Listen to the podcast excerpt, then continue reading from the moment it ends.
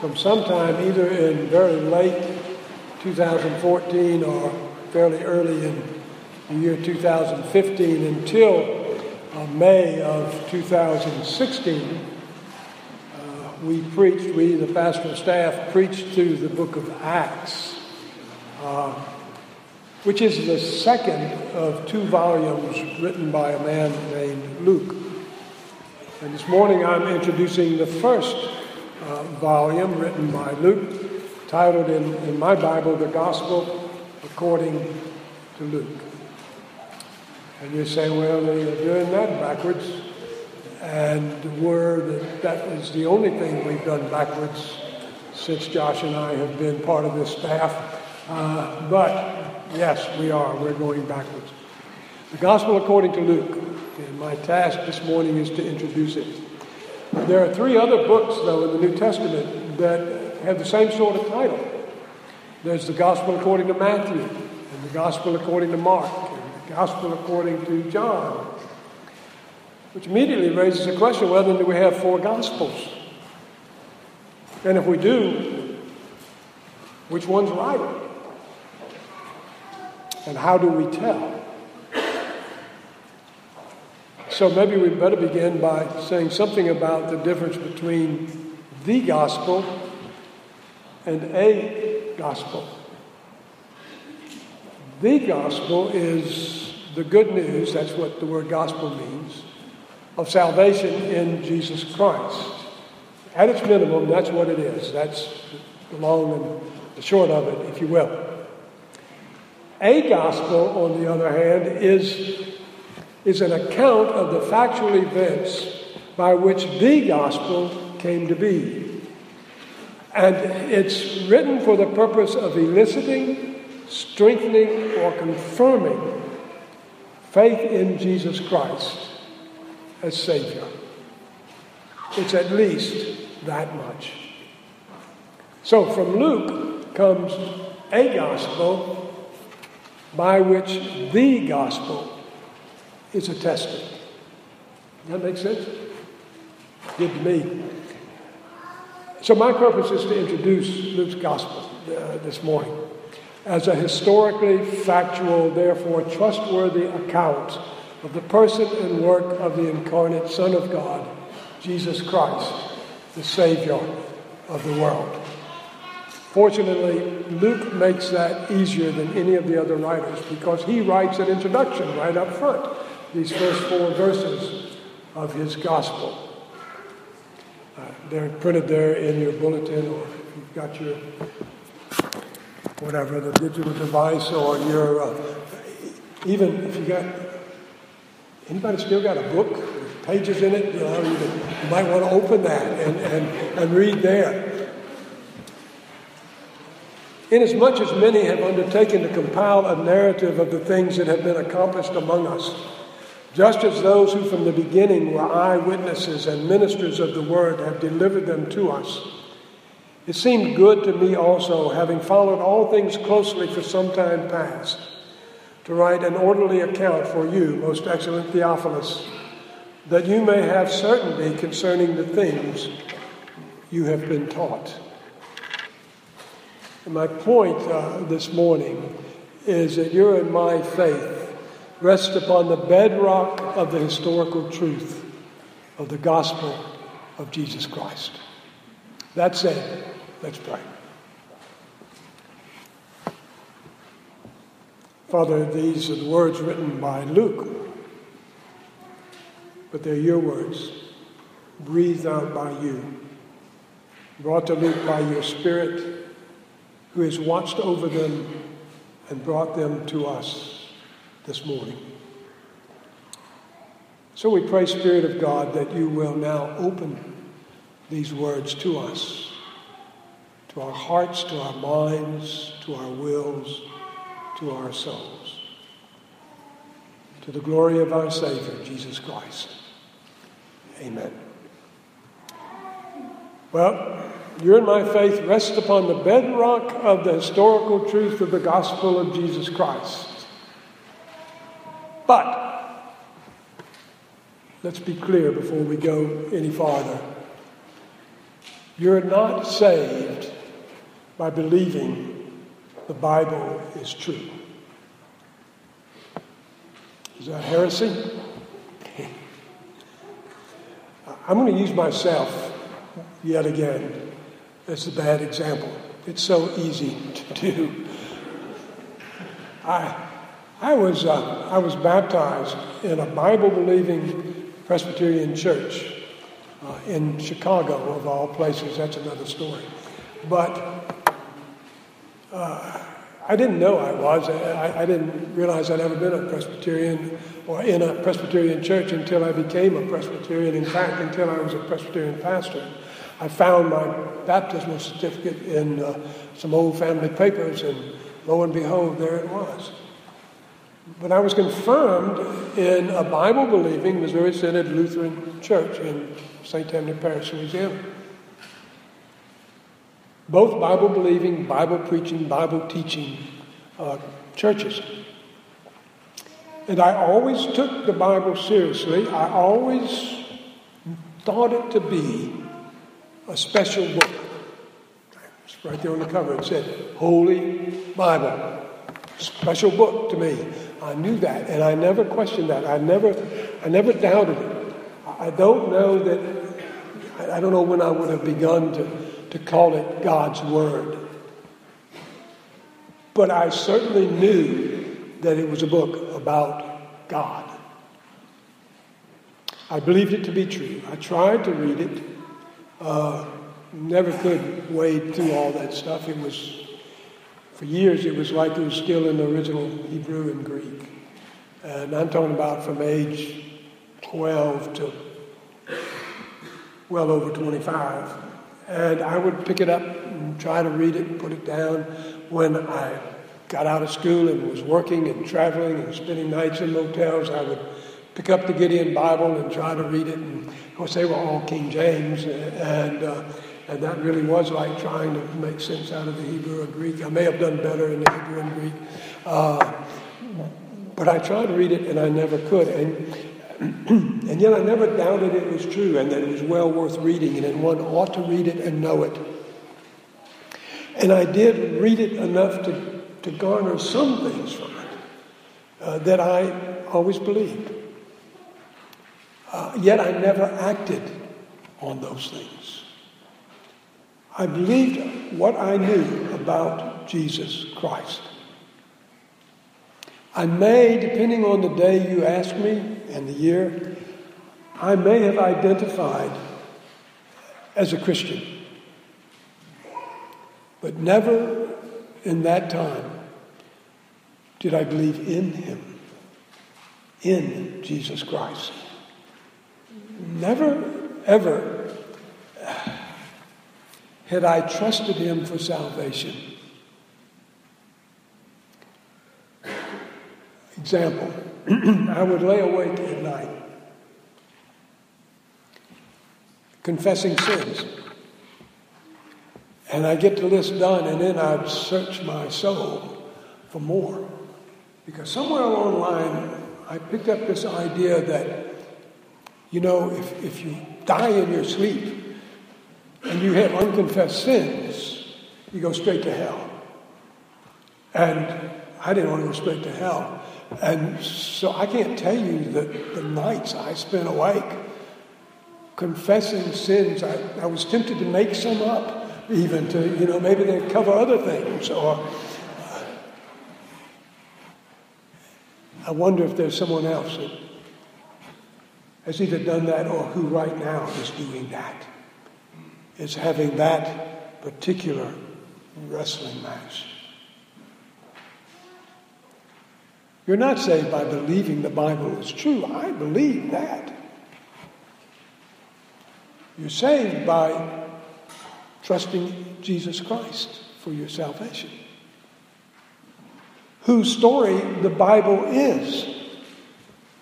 And it is important that the Bible is true because it's, it's by the true witness of the Bible that any of us rest in Jesus for our salvation.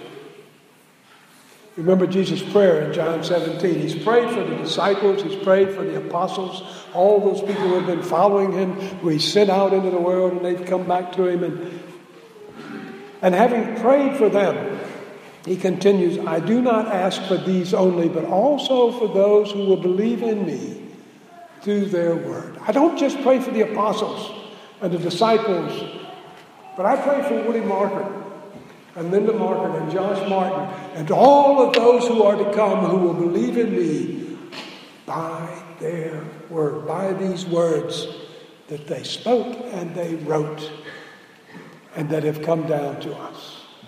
And where, where are those words found? But between the covers of this book. Remember John, John's gospel when he's getting to the end. He's about to close the book. And he says, Now Jesus did many other signs in the presence of the disciples which are not written in this book. But these are written so that you may believe that Jesus is the Christ, the Son of God, and that by believing you may have life in his name. Luke just boils that all down to this. Inasmuch as many have undertaken to compile a narrative of the things that have been accomplished among us, the things having been accomplished among us, which Luke was diligent to research and to record, it's nothing less than the fulfillment of God's promises of salvation in and through his Son, Jesus Christ. That's what makes the Bible so special, so important. It's written in its entirety so that you may believe Jesus is the Christ, that you may rest in him serve Him, and be with Him for all eternity. It's not simply by believing the Bible is true, it's by acting on the Bible's truth that life comes.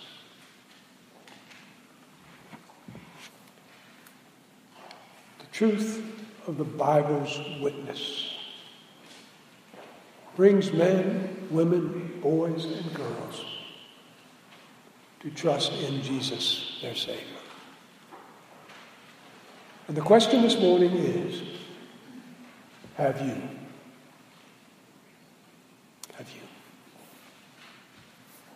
But I said I'm supposed to be introducing Luke's gospel. Well, who is this guy, Luke? And why should you or I believe what he wrote? Why should we take his word? Very briefly. Well, first I'm going to exhaust everything that the Bible tells us about Luke. So get comfortable. Here is what the Bible tells us about Luke. He was a physician who was held in high esteem by Paul and others. Paul called him beloved physician. He was at one point the only person attending Paul in his imprisonment. He's identified likewise by Paul as his fellow worker. He accompanied Paul on some of his missionary travels. And that's it. That's, that's everything the Bible says about Luke by name all three places in the Bible that you find him mentioned by name. Now, we also figure out that Luke spent time in Jerusalem, and that's key and important. But here's how he went about his work of writing this book we're going to be looking at uh, for the next weeks and months. First, he interviewed original sources. I've said there are four gospel accounts in the New Testament, and apparently there were more uh, that were circulating around in, in, in, the first century. Some were written, some were oral. Uh, I don't know how complete they were. Uh, perhaps this person, you know, was at a gathering where Jesus was speaking and, and he heard this and he repeats that. And somebody else was familiar with this part of Jesus' life. Somebody else was there at the crucifixion and another and and these accounts were were there. And some of them were written down according to uh, Luke. And so Luke studied them, he used them.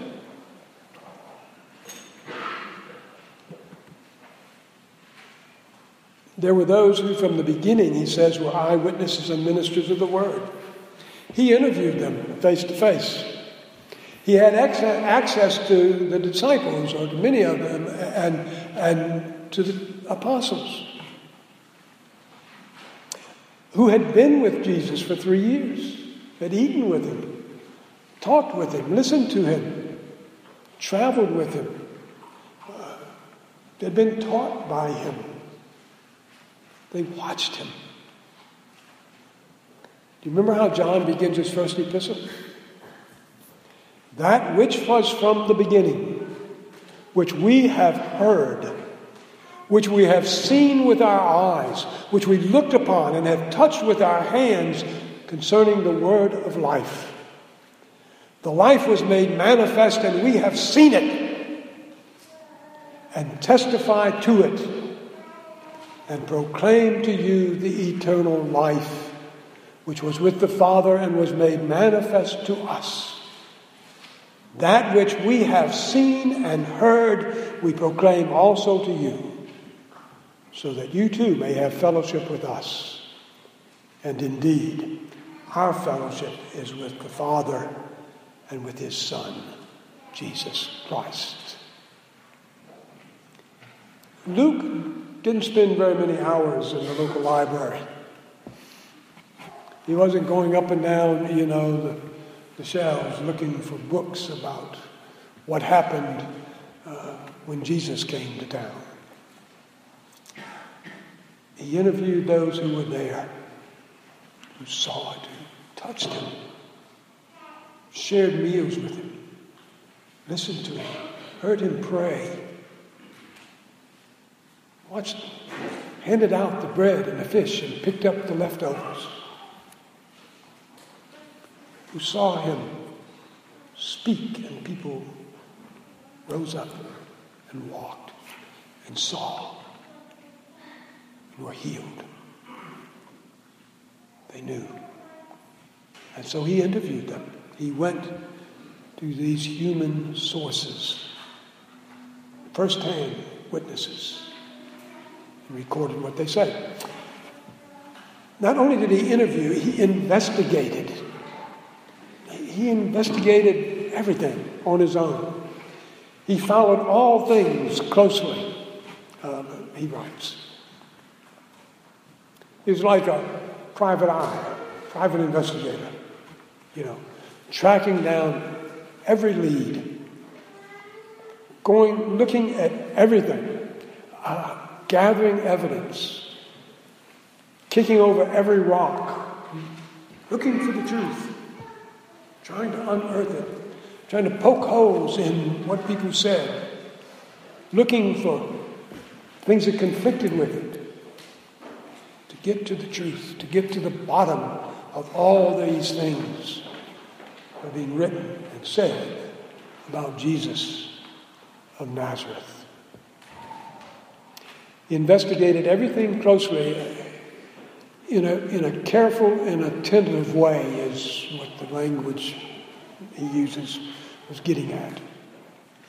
And so, having interviewed the sources and, and, and having investigated everything thoroughly, he inscribed on the page, that is really on the scroll, there were no pages back then, on the scroll, an orderly account.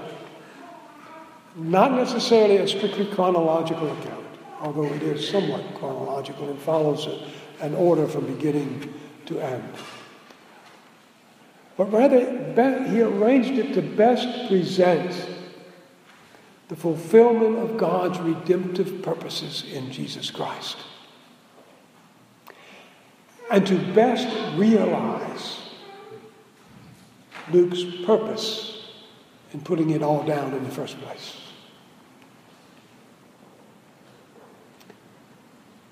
His interviewing, his investigating, his inscribing makes Luke's gospel trustworthy for you and me. Much more could be said that I'm not going to take your time up on. You can read about it. Just pick up a commentary, and there are 100 pages written on, on the background of, of Luke. Luke's gospel is worthy of, of your and my reading and, and receiving as true.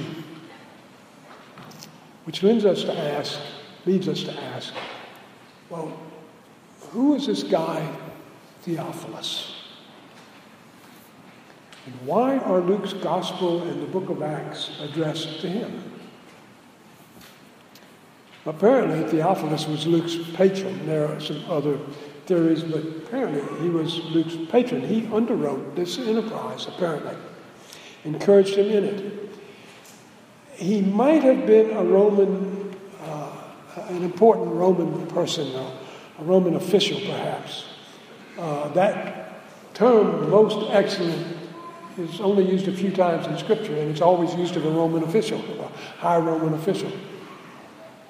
But he seems to be someone who has who has befriended, at the very least, uh, the Jewish faith. Re- remember the centurion whose servant Jesus healed. The, the Jews from the synagogue came and said, "You know, this man is worthy. He's a Roman soldier, yes, but he built our synagogue. He's a friend of God. He's, a God-fearer or a friend of God or Theophilus, literally lover of God or friend of God. He, he had some connection. Maybe, maybe he had come to faith in Jesus. Or maybe he was asking questions about this Jesus that he's hearing about from those within the Jewish faith.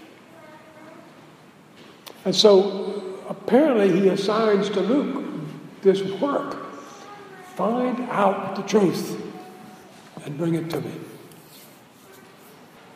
And Luke did.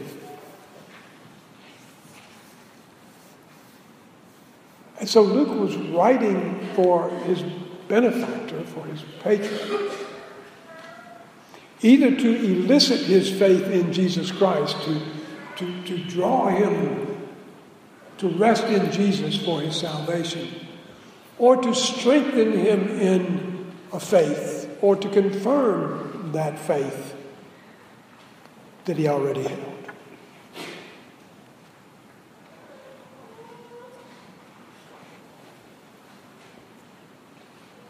But there's also this. He wasn't writing only for Theophilus. This is a, a dedicatory preface. I was going to read you the long preface from Calvin's Institutes, where he defends the Christian faith and gives his reason for writing them uh, to the king. And it's a dedicatory, whatever. Can't remember the big, big word. Uh, it's beyond me. But anyway, I decided to spare you if you're interested. I'll loan you my copy and you can read the page or so of the uh, dedicatory address. He was writing for others. It was published, it was, you know, sent out to others other than Theophilus with the exact same purpose to draw people to this Jesus or to confirm them strengthen them in their faith in Him. And there's much more that we could say, and there's much more that we will say in the weeks and months. Who knows how long till we get to the end of uh, Luke's gospel. But for now, what I need to do is to ask you where are you with Jesus?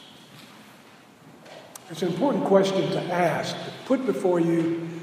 If you want to stand up and testify, that's okay, but just for you to deal with as we enter into studying this book of Luke, because we're doing it with a purpose. We're not just doing it to kill time, because, I mean, there's these 30 minutes that are in the middle of the worship service, and one of us is supposed to say something, and so let's say about Luke. That's not the way it works. Here's why, here's why we're doing this. Are you a believer? Sure of your salvation in Him? Well, then our time in, in Jesus, uh, I mean, pardon me, in Luke, is meant to confirm your faith, to strengthen you in it, to build it. Are you a believer? You think? Maybe? Perhaps? Well, I'm, I think I am. Mm, I think. Then our time in Luke is meant to help you find an assured knowledge that you do have eternal life in Him. Or perhaps you're simply not there yet. It's okay. Mm, all of us have been there one time or another. You're just not there. Our time in Luke is meant to bring you to know Jesus as Savior and Lord, to love Him, to serve Him, to spend eternity with Him. And so we embark on our trip through uh, the Gospel according to Luke uh, starting next week and on to the end, Lord willing. Let's pray.